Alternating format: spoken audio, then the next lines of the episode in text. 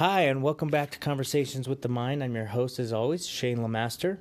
First of all, I want to welcome all of our new listeners. Um, this is a, a podcast about uh, multiple minds having consciousness uh, conversations in an effort to try and move the conversations in your communities around consciousness, um, hoping to to shift. Um, consciousness in, in a positive direction for not only uh, ourselves as individuals, but as communities and societies and nations, countries, and the, and the whole world. Um, we want to say thank you to all of our current listeners and subscribers. It's because of you guys that we can continue doing this. Um, that's the why we why we're putting it out is for you guys. So thank you. Please continue to like and share all of our podcasts. That's really how we get the word out. Um, you know, I, I can only do so much on my end as far as um, advertising on things like Facebook and Instagram. Uh, I only reach so many people, but if you guys can like and share, you know, just spend a couple seconds to do so, it really does help our podcast get out to so many more listeners. So we want to th- um, thank you all for for doing that and supporting us. Just so you know, um, I believe it's on the link to the podcast itself, but we have an option to donate to the podcast if you want. Um, no obligation by any means. Uh, it's not our goal to collect money for this podcast, but in an effort to try and Im- improve our systems, improve our microphones, so that we can put out a clearer message to all of you. Um, we do take donations from from people who are you know just individuals, no corporations or anything like that. We just take individual donations, and all the funds go towards upgrading our equipment. So I don't take any profit from this. Um, I really wanted to start this podcast because I wanted to find a, a, another way that I could give back to humanity. Um, so that's why I'm doing this. So, if you want to, go ahead and donate, but no obligation. Um, if you just listen, that's the best gift that we can get from you guys, is to listen and share these ideas with your friends and family. As always, we're sponsored by my private practice consulting and counseling company, MindOps. You can find us at mindops.com. That's M I N D ops.com. We're a full spectrum mental health and mind optimizing service company. So I have licensures um, with mental health, uh, addictions counseling, sport and performance psychology, and I also do psychedelic integration therapies. Uh, we are a mobile uh, counseling company, so more often I, I like to go to my clients' environments, uh, whether that be your home environment, your workplace, or uh, in the gym if you're an athlete. Um, I find that doing therapy and watching you in your natural environment greatly in, enhances uh, my ability to, to sort of tailor my interventions to help you optimize your mind. So we are a mobile counseling company. Uh, we can come to your location if you need us. Uh, we also do distance consulting too, so we, we can do through Skype or teletherapy through the phone. Um, so if you are listening from across the country or across the world, please still um, come to our website mindops.com and just see what we do. See if it's something that you can you can use to improve some area of your life. Um, we do work with individuals teams groups both small and large and businesses as well. So we do corporate um, corporate stuff too um, for optimization. Um, so our good news story today, I'm, I, I wanted to apologize to all the listeners too. I've been kind of on a hiatus recently.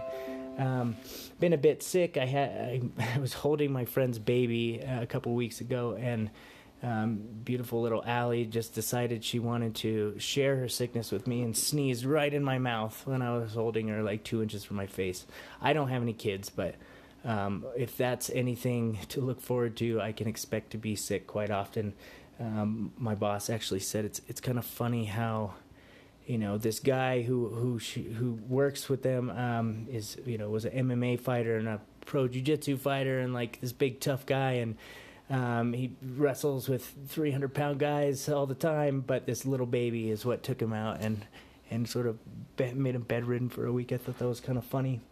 So I'm glad I'm back, and um, I one of the most um, the most important reasons why I'm I'm excited to be back is because of this good news story that I found today. Uh, it's again on the Good News Network. It says the or the title of the article says, "Man behind the world's longest running free clinic has spent 44 years treating two million people," and it talks about this gentleman, um, this doctor, Dr. Ramana Rao. I probably totally butchered his name, so I apologize. Um, he said over a 44 year career as a doctor in India, he has treated or cured um, over 2 million people, and he's never charged a dime for any of his services. Um, it seems like he's uh, he started this this clinic back in let's see, you know, he got his doctorate in 73 and it looks like he opened the, the clinic right afterwards. So, you know, close to 40, 40 plus years doing this free clinic. And uh, it's just amazing. I thought it was amazing to kind of point out how just one person can have such a large impact uh, for good, for benefit on this planet, uh, especially, you know, I don't know if it's something about us here in the West, but it seems like many of us often get down on ourselves and we ask those questions like, what is, what can I do? You know, the world is going to shit. I'm just one person. What can I do? You know, um, and we, we almost feel hopeless at times because we, you know, sometimes we feel insignificant. But it's stories like this, uh, you know, that really show me the, the potential for every single individual. That if this man over 40 plus years can impact over 2 million people in such an amazing way, you know, he changed these people's lives most of the time, then every single one of us have that potential. And if you can just imagine what that would be like if every single person on this planet helped 2 million people over their lifetime, how much better this planet would be. So I just wanted to share that, that little bit of hope and joy with you guys. Um, it really, it really made me feel good inside to know that there's people out there. And it seems like these type of people aren't the type of people that are getting the spotlight, um, which is unfortunate as well. Um, so I want to welcome my guest today, very special guest. Uh, my guest is Cody Weiss. He's a good friend of mine. Um, trains at the at the gym with me at Z's Training Gym here in Fort Collins. I met Cody about six months ago. Um, I think at the time he was he was training. Uh, training with a, a, guy who wanted to have an MMA fight with one of our guys at the gym, um, our friend Hiram. And I guess after their fight, um, your friend decided he wanted to join our gym. You came with him, and ever since then, it's you know we're off to the races. Um, Cody is a senior um, at Colorado State University. He studies um, neuroscience, so he's a neuroscience major with a specialization in behavior and cognitive applications. So I'm sure we'll get into that. Um, so welcome, Cody. Welcome to the podcast. Thank you for having me. Super cool. Yeah, um, and I always start my podcast with the same question for everybody. Um, so the title of the podcast is Conversations with the Mind. And take that wherever your mind naturally wants to go. But I, my first question is, you know, what does that phrase mean to you? What is, yeah, what is the idea? Conversations with the mind. What is that? How does that sit with you, and how does it resonate? I think when I hear conversations with the mind, I think it's a method for us to progress. Hmm. We are always thinking of what's the next step. What, what do I do now? Where do I go now? And I don't think a lot of people take the time to have a conversation with themselves. Mm. You know, and talking to yourself has this bad stigma, or introspection has this. If you do that, you're weird. I think. Who just talks to themselves? Who thinks about why? Why did I do that? Mm-hmm. You know, and I think if we can have conversations with our mind, ourself, what makes us special, and why we do what we do, I think we can understand other people. Mm. So by understanding yourself at a deeper level, you have the ability to understand others yeah. better. Okay. Yeah.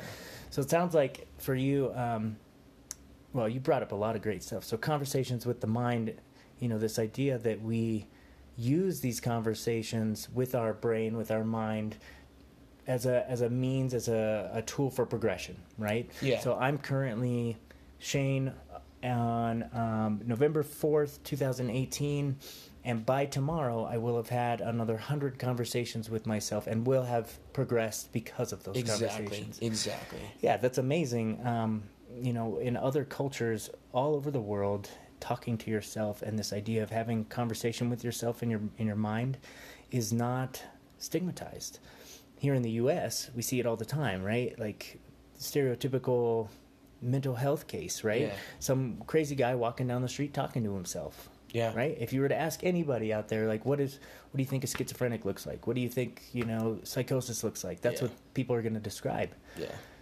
and so in our country, in our culture, we see it as something really bad, almost like demonizing it. Like, don't you dare talk to yourself. Yeah. People will think you're crazy. But for you and I, we see that it's super healthy. You know, it, it adds oh, to our life. sure. Oh yeah, I'm in uh, therapy right now, and I have this. It's not an alter ego, but it's part of me. i call uh, my Mr. Hyde. You Mm-hmm. know, when someone tells me, "Oh, how'd you do on that test?" You know, um, I got a C. Oh, that, that sucks. I got I got a B. I immediately think, because of my past experiences, oh, they just said that to be a bitch or to be an ass, to rub it in my face that they're smarter than me, and I immediately want to either like get even, you know, I want to bring up, okay, well, I beat you here, mm-hmm. you know, or I, you know, something like that that has some sort of malevolence behind it. And in therapy, it is weird to have a conversation with someone about a conversation you had with yourself. Mm-hmm. How do you like tell yeah, no, I talked to this guy in the back of my head mm-hmm. and sometimes he's an asshole. But I think it's helped me so much because now I notice those little behaviors like, well, why, why did why did my Mr. Hyde do that? You mm-hmm. know, Carl Jung talked about that, like the shadow. Yep. And Shadow self. yeah, and if you incorporate that into yourself and you understand that mm-hmm. part of yourself and you have a conversation with that part of yourself, you become a better person. I think. And yeah, it's just stigmatized. And it was hard for me at first to start doing that, to talk to myself like, why did I not like that comment? Mm-hmm. What part of me didn't like that comment? And I, you know, it's hard for me to tell other people I know about therapy because I'm very open about that I'm in therapy. I think it's great. I think everyone should go to therapy. hmm I agree. Yeah, it's great. But it's you. There's that teeter totter where oh I'm in therapy. Well, what do you talk about? Oh, I talk about my Mr. Hyde in the back of my head that tells me to do bad things. I'm gonna get a look. hmm Or you say like, "Oh, I'm in therapy," and, and immediately they're like, "Oh, what's wrong with you?" Exactly. Right? It's exactly. like, well, maybe nothing's wrong. Maybe everything's just the way it is, and I'm trying to make the best of it. yeah. You know? Yeah, that's another thing. Like, I got that from my brother, where he was like, "Why are you, why therapy? How is it? Like, what's, like, I didn't know you were like in this kind of state." And it's like, well, no, like I'm not like my life's not falling apart. Mm-hmm. My life's getting better, but there are little things where I don't quite understand why I do them, and therapy is a way for me to understand it with a person who isn't judgmental, isn't going to think I'm crazy when I'm mm-hmm. telling them part of me wants to do this bad thing, and I feel like I have an angel on one shoulder and a devil on the other mm-hmm. talking to me and having this conversation in my head. But yeah, no, it's great. Like everyone should do therapy. So that technique um, that you're mentioning for the listeners out there that don't know what this what this is, um, so it's sort of um, in the realm of what would be called Gestalt therapy, right? So it's sort of like depersonalizing whatever issue you're going through and almost making it a third party um, to the problem, right? So instead of saying um, so for me, I'll use myself as an example. So I used to be an addict of many things, um, and for the longest time, I would say I am an addict. I'm addicted, right? And it was total a self like a self personalization of this issue.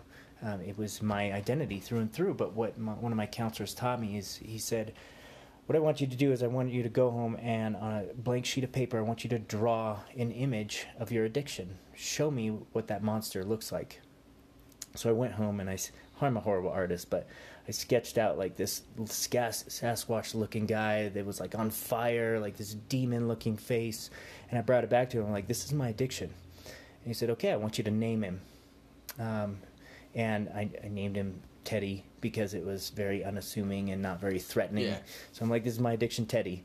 And he said, okay, so from now on, we're going to talk about your addiction as this is this is your addiction, Teddy. This is not you. This is not Shane, right? Teddy just is is catching a ride with you for now. Um, you've welcomed him into into your mind, which is your home, right? This is your your house, your structure. You've opened the door. You've allowed him to come in. Now we're going to start having a dialogue with him, right? We're going to start talking with him. It's sort of like the what is it? The three three little pigs with the big bad wolf, Yeah. right? None of them open their front door to talk to the big bad wolf and be like, "Look, bro, this is not cool. Can you please stop that? Can you come in? We'll talk about it. We'll have some tea, right? Maybe it would have worked out better. Maybe, Maybe. not. Maybe we would have just eaten them all, right? But likely. but sort of in the same sense like there's no point in and i deal with this with my clients all the time there's no point in just closing the door on these parts of ourself that we don't like yeah, um, because by denying them we're denying a very real part of ourself and by doing that we can never be whole right Yeah. so to be fully whole we need to open that door realize that they're coming into our house though yeah, they're our guest. They don't live here. Yeah. You know, my depression does not live in my house. Sometimes he sneaks his way in and Yeah. he's an unwanted house guest and I figure out a way to get him out. yeah, Just like my addiction. But now I can welcome him in and I use this in my everyday life. Like if I have like a particular fear, like a fear of competing in a particular tournament or something, Yeah. I'll visualize myself in my mind that this is my house and I'm going to open the door to this fear and just welcome him in as if he was a guest in my house and have a dialogue.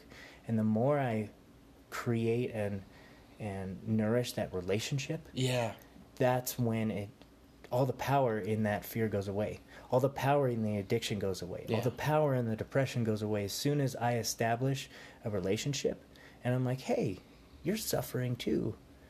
I am agree. suffering." Yeah. I, I do this. I compare it to uh, the analogy of a car, where if you have one part that's acting up, eventually that one part will affect the rest of the car. Sure. So what I try to do in therapy and everyday life is I pay attention to that one part, and I try to fix it, but not fix it in that I'm gonna ignore it. I'll even or even just buy a new part. It's okay. This part is acting up for a reason. Is it getting enough attention? Is it being used? Is it protecting another part? Hmm. And that's how I look at my Mr. Hyde is maybe he's not so malevolent, you know, maybe he's not this Hannibal Lecter Right. in the back of my mind waiting to Could strike. be balancing some other Yeah. part of you. Yeah, it might yeah, exactly. It I Mm-hmm. think it's more of a there's part of me that has been you know, emotionally abused and it's a protection mechanism Absolutely. where yeah like someone who asked me what i got on a test they're not asking me to rub it in my face more than likely especially when it's good friends Mm-hmm.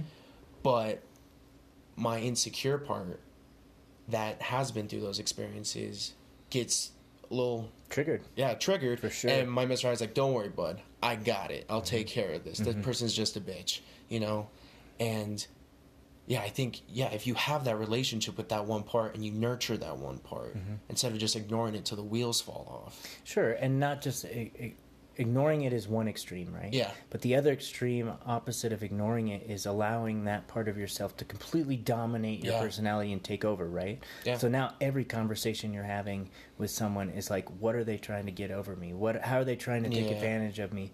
And that creates anxiety and nervousness, social anxiety, all these things, right? yeah So we don't want to be in either extreme. We want to we want to have and you in order to be in the middle to lead that middle path is you have to have that relationship and Yeah. you have to understand it better um, Yeah.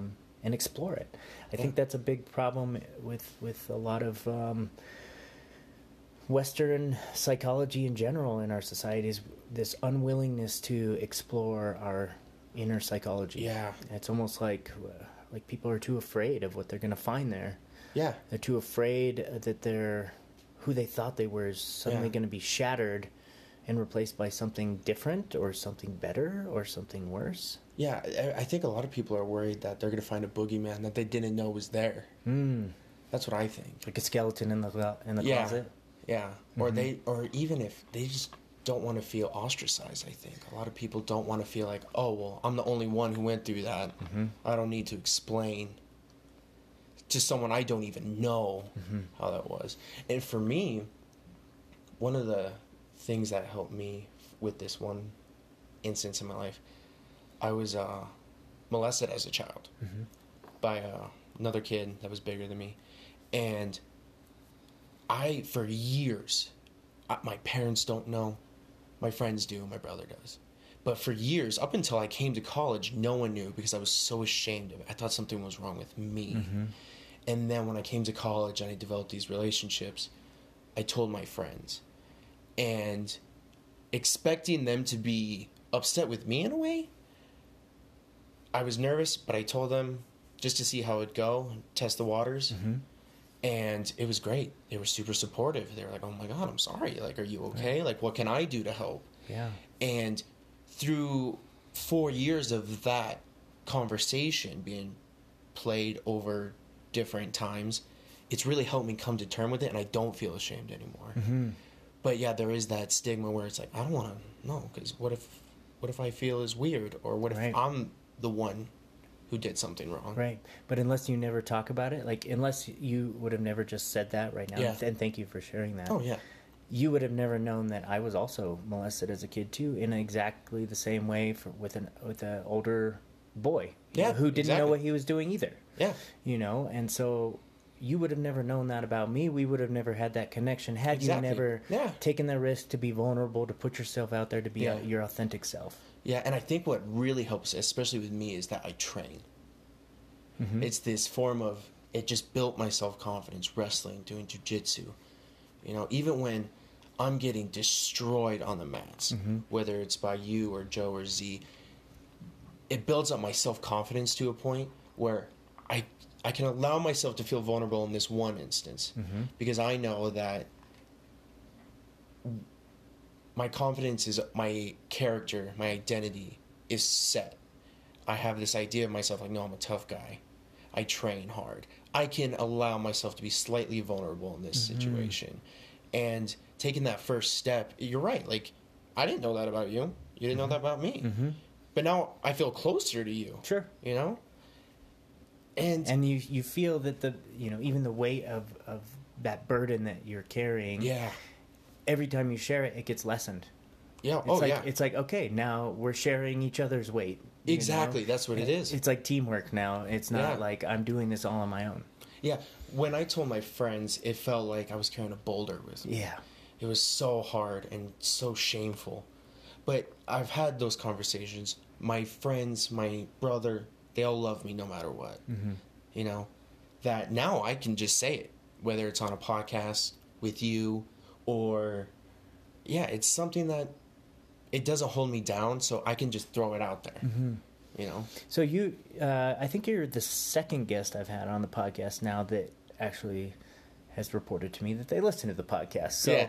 so what have you, um, you know, what have you kind of taken from the podcast so far? What do you like about it? What, uh, what have you used um, that's been useful for you so far? Uh, my two favorite episodes are with Joe and Z. Mm-hmm. And what I really liked about Joe is he was very open. Mhm. You know, no shame there. Yeah, he's not so open on the mats. Not he's all the not. time. yeah, he's not.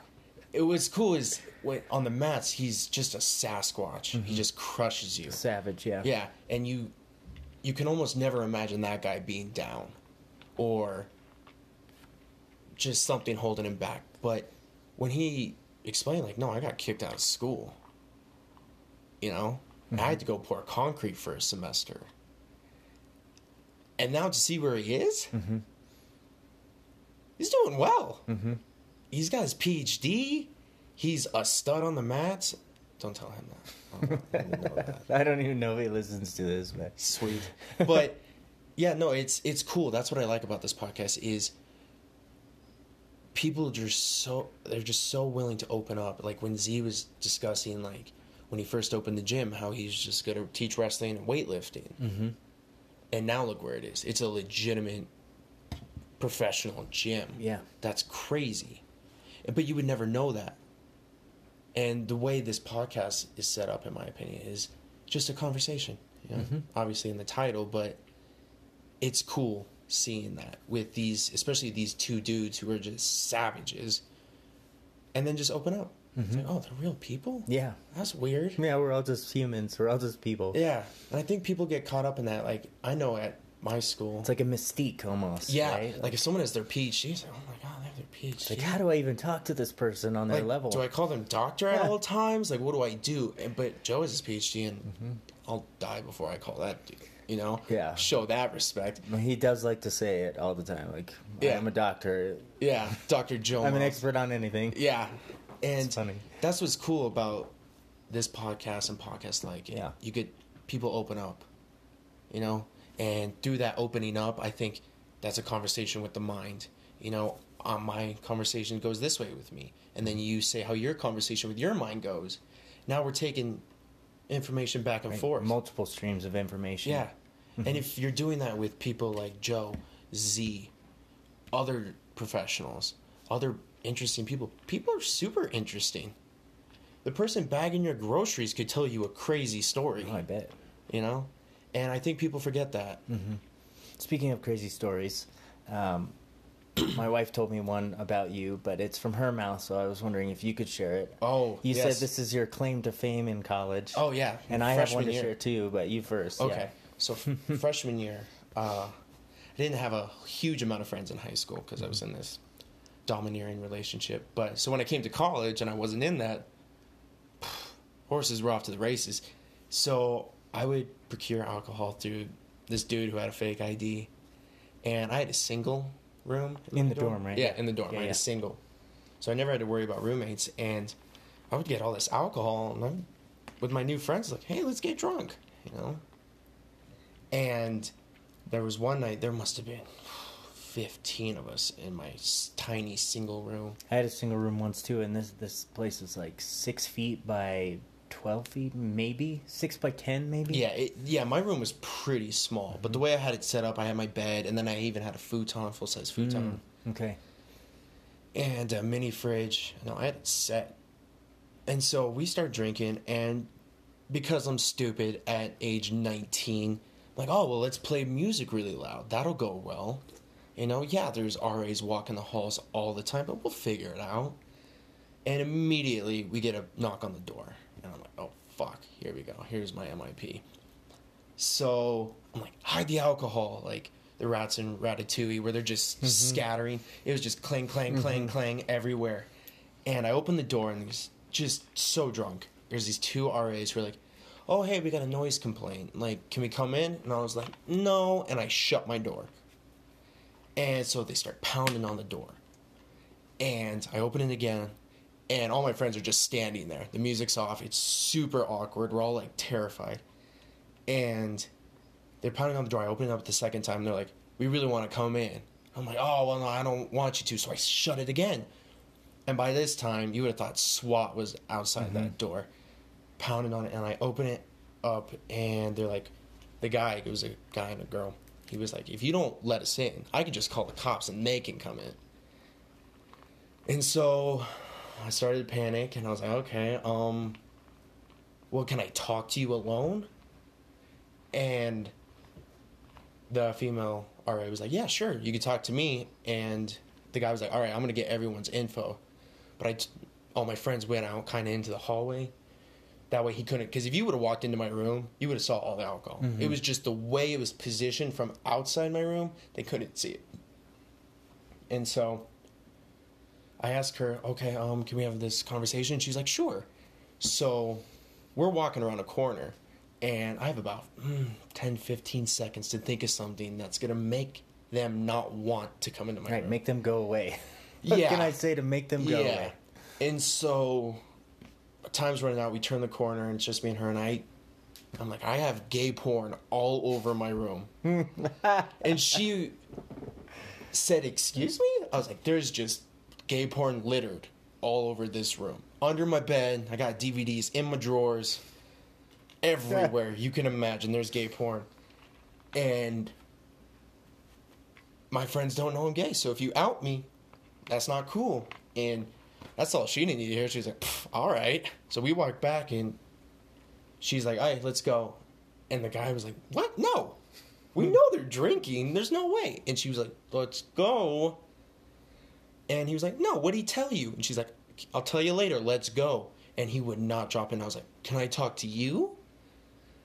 And he was like, sure. So walk back to the around the corner and my door is still open and half of my friends left. And my door's still open and the female already sitting there. And i just need to talk to him long enough to get the door to shut so they would leave. And so i turn the corner and he immediately goes no matter what you tell me i know there's alcohol in that room.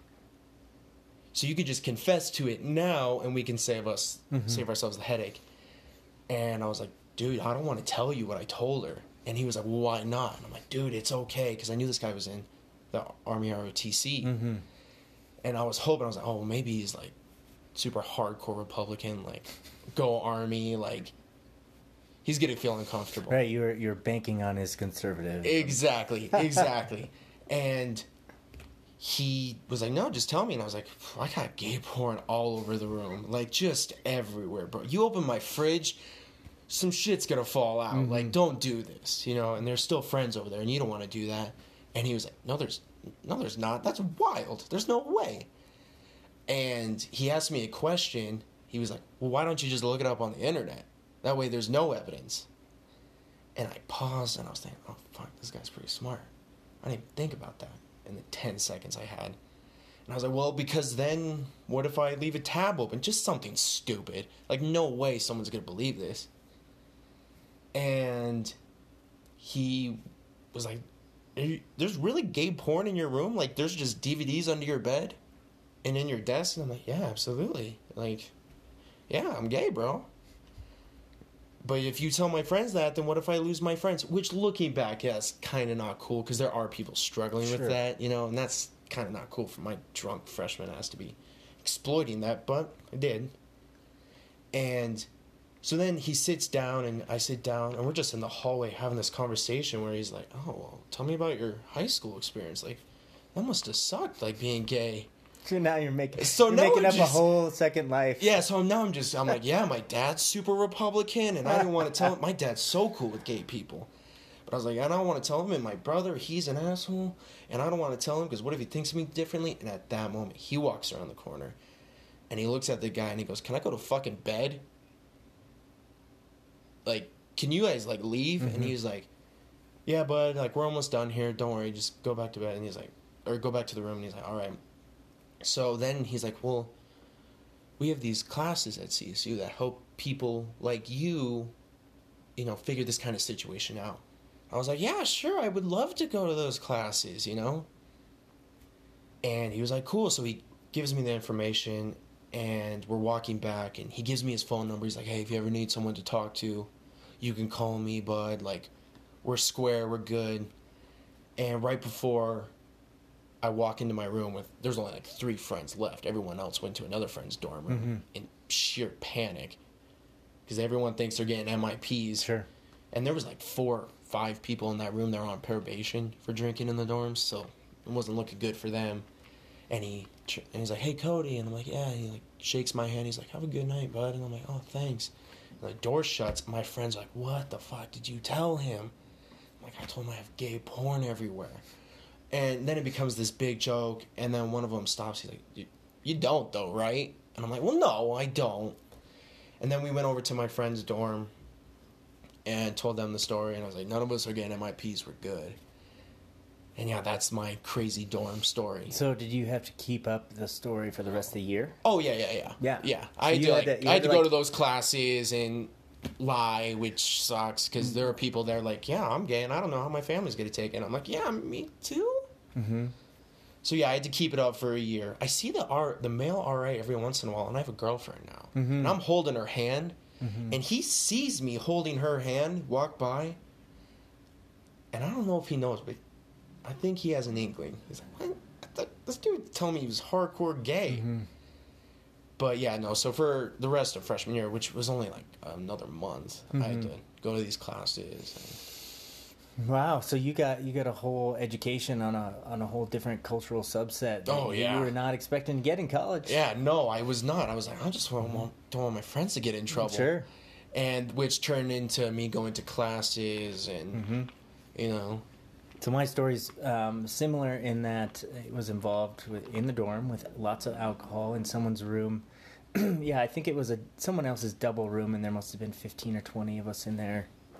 Same situation. They Yeah. had like a beer pong table. oh my god. Yeah, yeah, it was ridiculous. Um, and so the RAs come, and in college, to say the least, I, I was, I mean, you know me for six months. You Yeah. know how intense of an individual I am, Yeah. and how um, I'm really I've learned to channel that intensity into Yeah. good things, Yeah. uh, into into productive things. But back then, if you can imagine, in my early 20s, like 1920, all that intensity focused towards proving to everybody that I could outdrink them Oh, in God. every situation, right? So I'm the most drunk person in the room. RA knocks on the door. I'm like, I got this. Go out in the hallway, and because I didn't want any of my friends to get busted, and you know, I thought if I can get them out of this, I'll be the king of the dorm. You know, Yeah, everyone will that's what I love was me. thinking, too. You know, everyone hates my drinking. I'm gonna prove to them that my drinking's gonna it's gonna come out on top and save the day, right? So I'm out in the hallway and the RAs are trying to push past me, and and I'm getting a little physical with them, and um, I start doing stupid shit like you know they would like I'd shove them, and and they would just like put their hand on me barely, and I'd throw myself against the concrete wall and like bang my head on the wall to try and bring blood out, and like blame it on them and stuff, and and so I'm doing all this stupid shit in the hallway, super drunk, just acting a fool, almost trying to like scare them out of going away. Like, go away. Wow. Like, yeah, something's going to happen if you don't get out of here. And so I'm making this huge scene and just decide I'm going to run down the hall screaming and yelling. It's like super late at night. So everyone comes out of their doorways and the RAs come chasing after me. In my head, I'm like, yeah, okay, I got them away from the room. All my friends can, can go to their rooms while I'm distracting Yeah. the RAs. What ends up happening is they chase me up two flights of stairs to my room. I lock the door, turn off the lights, pretend I'm not there. They know I'm in there. uh, but I don't answer the door, so they call the police. The police come to my door, and I answer in my um, in my sleepwear, and I'm just like, I don't know what's going on, man. I was I was sleeping. I don't know what they're talking about. And since they couldn't prove it, they're like, okay, whatever, we're gonna leave. Um, so later on that night, I continued drinking after the police left. I'm like, I got away with this. Time to celebrate even more. But all my friends are passed out already. It's like four in the morning by now. And I'm still going. So I put on my, at the time I had a Discman. Okay. Uh, had a Discman, and I put in uh, the Chimaira CD. Um, it was when they won Best Metal Album of the Year um, for the Impossibility of Reason, and there's a song on there called uh, Power Trip, and the main lyric in there goes "Fuck your power trip." So I put this on full blast on my Discman, and since I can't really be loud in the dorm, I go out to the field in front of the dorm, and I just start my own one man mosh pit at 4 a.m., like screaming at the top of my lungs with these headphones in my ears, screaming "fuck your power trip" for the whole campus to hear. Um, people are yelling out their windows. Some are cheering me on. Some are saying, "Shut up! I'm trying to sleep." Same cops come back and attempt to taser me on the lawn, but their their wire taser didn't quite reach me because I was running away. Ran back up to my room, um, and they never they never caught me. You know, I was very lucky. But all my friends who live in the dorm remember that night and that instance as the "fuck your power trip." Um, that story is crazier than mine because you had the cops involved. Twice. Same, Twice? The same cops. Same, Same set of cops. cops. Yep. And I I lied, but in a way where, yeah, uh, we're drinking. You know we're drinking. Right. But is it like worth the trouble of outing me to Right. give me an MIP and all my friends? Yeah, I just didn't care. I was like, you can take me down as far as you want. So that that was kind of my mind space back then. That is terrifying. Um, but being being that this, you know, we're talking about mind space on this podcast. I I really wanted to have you on because of your background in neuroscience. Yeah. And you and I were talking about a little bit of this um, the other day in the gym, and I really want to know how a neuroscientist views consciousness. You know, um, I view consciousness differently, but that's based out of my Buddhist lens. It's based out of my meditative, my meditative lens, Yeah. my martial arts lens, my psychedelic lens. All these explorations of the mind that I go on. Neuroscience is a part of my training, but not nearly in the depth that you've gone at it with. So I'm curious to know what is what is a neuroscientist's um, take on what consciousness is and how it's structured. Yeah. Do you think it's in the in the brain? Uh, what do yeah? I uh, I think you and I would agree on a lot of things. Mm-hmm. I do think that we are just. I look at it from an evolutionary aspect where we're just higher order primates with a very high density of neurons, and all of our experiences are just based off chemistry. That's what I think. But I remember you and I were talking. You brought up how you think the brain is a sort of antenna. Yeah, or like a tuning fork Yeah. almost. hmm Yeah, I look at that as.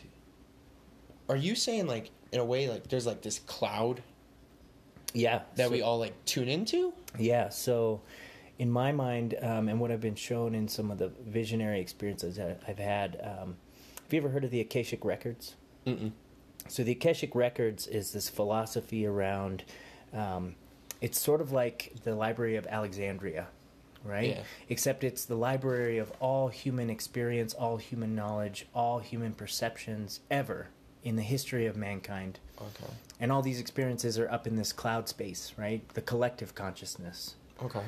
we and that we're sort of like these individual manifestations of this collective consciousness living our human experience to add information to this Hmm. this database right Hmm, okay. and that we as human beings because we're a part of this database we have the ability to tap into it at any time and download any information we want it's just that maybe we've lost the ability to do that we've forgotten maybe Okay. through our social conditioning or industrialization Okay. or whatever we've lost the ability to tap into that so say you know i can sit down and meditate the idea is i can sit down and meditate and tap into the frequency that albert einstein used to carry in his body in his brain and tap into his frequency in this collective consciousness download information from his consciousness even though it's yeah even though it's not around and access that information Huh. um, so in a sense we, we've kind of lost that connection Okay. to that I think of it, my form of a cloud is that through archetypes, you know, we like these stories of the Avengers. Yeah. You know, these stories of heroes where, oh, if I do that, I'll live a good life. Mm-hmm. And I think those ideas have just been passed down generations, generations, like a meme. sure And I think our collective unconscious is all these stories mm-hmm. together. And well, I'm I'm a little sad. I don't know what to do. Well, in that story, they did this. You mm-hmm. know, Hercules did this. You know, and we don't do that every day. But there's a reason those stories came about. Well, we some people do in a sense. Like if you think about like the stories of the Bible, right? Yeah, People exactly. who follow Christianity will lead their lives and make their decisions based on the lessons that they've learned from the those stories. Yeah, exactly. And I think I don't I don't think I don't think there's a cloud where we all tune in. Mm-hmm. I think we are born and our experiences shape how our consciousness is. And how those different pathways are individualistic between people. But just because it's individual individualistic doesn't mean I can't look at yours and go, hmm, yeah, I want to add that in. Mm-hmm. And that is my way of tapping into this unconscious Sure, it's almost like um, recognizing something in someone else that you desire for yourself Yeah. and, and integrating it. yeah, So it's almost like you know we- we hear the phrases like I can learn from someone else's mistakes. I don't Yeah. have to make them myself, right? Or you can learn something about you know read a, a book by a Fortune 500 person and implement their ideas around success into your own life. yeah, Sort of like uh, formulaic, right? Yeah. Like, like there's formulas to achieve certain things. yeah. And I think that goes to a point Mm-hmm. because I do think there are things like I could try as hard as I want to come up with the theory of relativity on my Yep. own. Not gonna happen. Nope. Not gonna happen.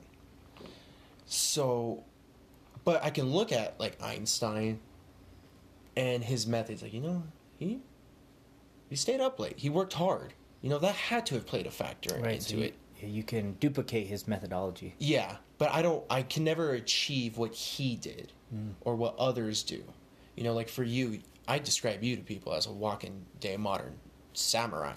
Hmm. You know, and I can try to incorporate that stoic attitude in my everyday, and I'll hit it with about fifty percent accuracy. So I've incorporated some of it. Mm-hmm. It's in my life now, but I'm never gonna achieve that level. So I don't know if this collective unconscious, I think it has a limit. and that limit is based off your individual Hmm. self. I would, yeah, I, and I would tie into that idea, right? If and say that you're, and don't take this the wrong way, but Yeah. you're probably limiting yourself Okay. in that realm, right? So if you know, why can't we achieve those things? Why can't I achieve Nikola Tesla type um, intuitions and inventions, right? Why, Yeah. why can't I? Um, just because my IQ isn't as high as his? I don't believe so. Nikola Tesla even said himself, like, he thought he was receiving beamed in messages from extraterrestrial life. That's where he thought he got his ideas from. Um, they just would appear in dreams, you Hmm. know, and then he'd wake up and write this whole blueprint of something, right? So I think a piece of us, and not just you, but myself Yeah. included, like, like if we want to be more like somebody else, um, or uh, integrate characteristics of them that we want, we are our only limiting factor in that process to do that. Okay. Right? Um, and we can we can look at evidence from like um, Buddhist meditators that have been meditating for fifty plus years who can sit in a pot of boiling oil and not change their facial expression, not get any burns. Um, Buddhist monks who can sit out in the middle of a blizzard and a snowstorm with wet blankets dripped on them, and they'll dry the blankets and melt all the snow around them. Like Wim Hof. right, stuff like that. But doing that stuff with the power of your mind, we all have these potentials. Like we all have these superpowers, like you said, the Avengers. Yeah. I just feel like we probably lost them over Hmm. many, many centuries. There's this anthropologist that was writing about some of his studies um, of human beings, and he thinks we had he think we had over 300 different senses um, back Okay. in the day, that but we've just lost our connection with them, and we still have them, but we can't tap into them. So now we have our our big five, Yeah. right? Uh, hearing, sight, taste, smell, touch. Yeah. Um, but we know there's other senses that we have too that people don't know, like proprioception, Yeah. equilibrium. All these things are also sensor senses, Yeah. but that we had over like 300. So we could levitate, we could walk through walls, we Mhm. could move objects with our mind. So, hmm. I know there was this. The U.S. military did this study where they looked at if they needed to recruit a lot of people, like wartime, we need as many people as possible. They looked at IQs, and they looked at okay, we need to test this IQ like their IQs to see what jobs they're available to do. And they found that if you have an IQ below 83, there was not a single job you could do in the military. Hmm. Do you think that those people with those low IQs could learn to become a heart surgeon? Maybe not a heart surgeon, but I think that they probably have some capability that people with IQs over 160 or something don't have. Um, so, like autistic people or like Rain Man Yeah. instances, right, where they may not be able to even be uh, a worker at a McDonald's efficiently, Yeah. but they can solve complex mathematical problems that only computers can do, right? So even an IQ is we've proven that it's not even a good measure for for um, for IQ or intelligence anyway. Um, it's just sort of one of those standardized testing Yeah. methodologies. Um, Isn't it the number one predictor for lifelong success, though? That and conscientiousness? um, Because that's what I've read. I I think there's a lot more predictors. Okay.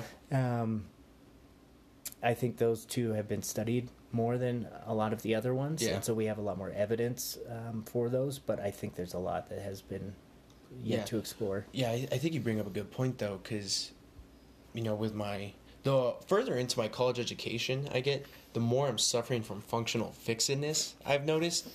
So, for instance, my girlfriend, who is a social work major, I'll ask her questions, whether it's political or even a science-based question, because she thinks differently. me, You know, I'm sure for you to take a test that I would probably test higher in IQ. But like me and her have talked about, like, hey, I guess it doesn't matter, you know, because she thinks of different things. So maybe you're right. Maybe those people with IQs below 83 could think of something differently. Yeah. I think, yeah. And again, we're probably limiting ourselves by putting those labels on those people, saying that they're not good enough. So how do you not limit yourself? How do you get over that? Stay open.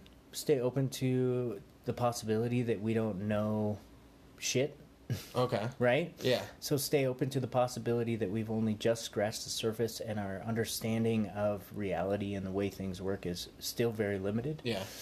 And not to get stuck in that fixedness where this is the way it works, right? Even Yeah. especially with things like neuroscience, like I see this in the hard sciences where Yeah. okay, we've discovered this this connection here and this is what causes this. This is the method of action for this, Yeah. right?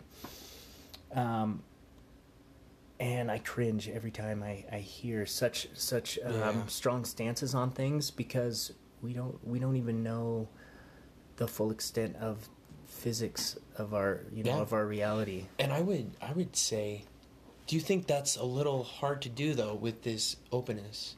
Like remain open because there are people who are low in trait openness, mm-hmm. and there are reasons for that. You know, whether it's like conservatives, for instance. You know, because I really look into a lot of like Big Five personality research. Mm-hmm. Conservatives are lower in trait openness generally than liberals, mm-hmm. and it's one of the best predictors to decide if that person is a liberal or a conservative. You just had traits. And I think it would be hard because I think those traits are innate. You know, whether it's the behavioral immune system when Christopher Columbus came over here, the people who were open and went down and talked died of disease. You know? And I think the people who are low in openness, it served them well when they were shut shutting themselves off. Hmm. And I think even I think that's even a good example of I think why Trump did well is talking about that wall. I don't think a lot of people are racist who voted for Trump. Don't get me wrong, there are those fringe people. Sure. But I think a lot of them like order. They're s you know, they're scared. And maybe that is them limiting them, themselves, but can you beat that out of them or train them Yeah, and to get over that? Well, and I would I view it from a different angle too Yeah. with the Trump thing. Um, you know, I think, and this is just an opinion, Yeah. but I think that a lot of people voted for Trump because they wanted something different. I agree. They wanted they wanted to be open, right? Because we Yeah. have been so closed off to this political system and the way it's run now and the lobbyists and all this shit. Yeah. And people were like, I'm done being closed into this system. I want us to break free completely and to do that we need to elect this cartoon character version to at least shake things up and show people that we don't have to sit in this paradigm Yeah. the whole time. I, I agree with that. I think that's a lot of the reason. Like I know a lot of people that voted for Trump, but not because they liked him. Mm-hmm. It was well, I, I know what I'm going to get with Hillary. Let's let's Right. go with this guy, you know. But I do think he woke something up in a lot of people where it's like, yeah, like I want things to remain the same. You know, I don't want people coming in from other countries. They they could be great people. You know, you could be keeping out someone who's going to cure cancer, mm-hmm. and they're just trying to get to university and research it. But there is that innateness, I think, and by innateness, I don't mean necessarily hardwired for sure. I think it's like structured in advance, but open to experience. Jonathan Haidt used that term for innateness, and that's what I think of it like. Most of these people are structured in advance to be wary because it served their ancestors well back in the day. And I think it's hard to beat out that evolutionary psychology. Mm-hmm. And I think that's part of the reason why Trump did well. And I think it would be hard to train people not to think that way, Yeah. to unlimit themselves. I'm probably not making much sense. No, But- and, well, the system is set up in a way that it wants to self perpetuate to continue, Yeah. to continue to make money, to continue to sell product, to continue to you know expand the human race Yeah. in this almost parasitic way across our environment, Yeah. which is unfortunate. Um, but yeah, in order to, like you say, train people out of this way of thinking, the system would need to accept for itself that the system is broken and needs to change in order for that to happen. I think Yeah. once that once that were to break, I could come up with some great ways to help educate the masses on their potential for consciousness and their purpose as a as a conscious spiritual being on this planet and raise consciousness in people to a level where you know the thought of war just seems stupid right? Yeah. And and that these changes can happen. It's um, not so much training through like propaganda and programming, but Yeah. more like let's educate these people on things that things that they haven't explored yet, things that the government doesn't want us to explore for ourselves. Things like Yeah. being able to heal our bodies with our mind, being able to heal ourselves. We don't need, you know, doctors all the time to heal ourselves. We can do that stuff with our mind and or going a shamanic route or going a plant medicine route, you know, going all these different routes uh, that there are other possibilities. Um, so Cody, we're we're running short on time here. Yeah. Um, I wanted to ask you, um, do you have do you have time to do um, more, or do you have somewhere to be after this? No, I don't. I got time. Okay. Um, so what I think we're going to do is, since we're running out of time, we'll go ahead and just wrap up this podcast, and we'll do a part two. Um, Cool. We'll do a part two because there's some other questions I want to ask you, and um, yeah, we'll just add it to the next episode. So if you guys like this episode with Cody Weiss, um, please like and share it again. Go to our website, mindops.com, and uh, join us for the second segment of this podcast when Cody and I go a little bit deeper into the realm of consciousness and our individual experiences of that and how we add to the collective. All right, thanks for joining us.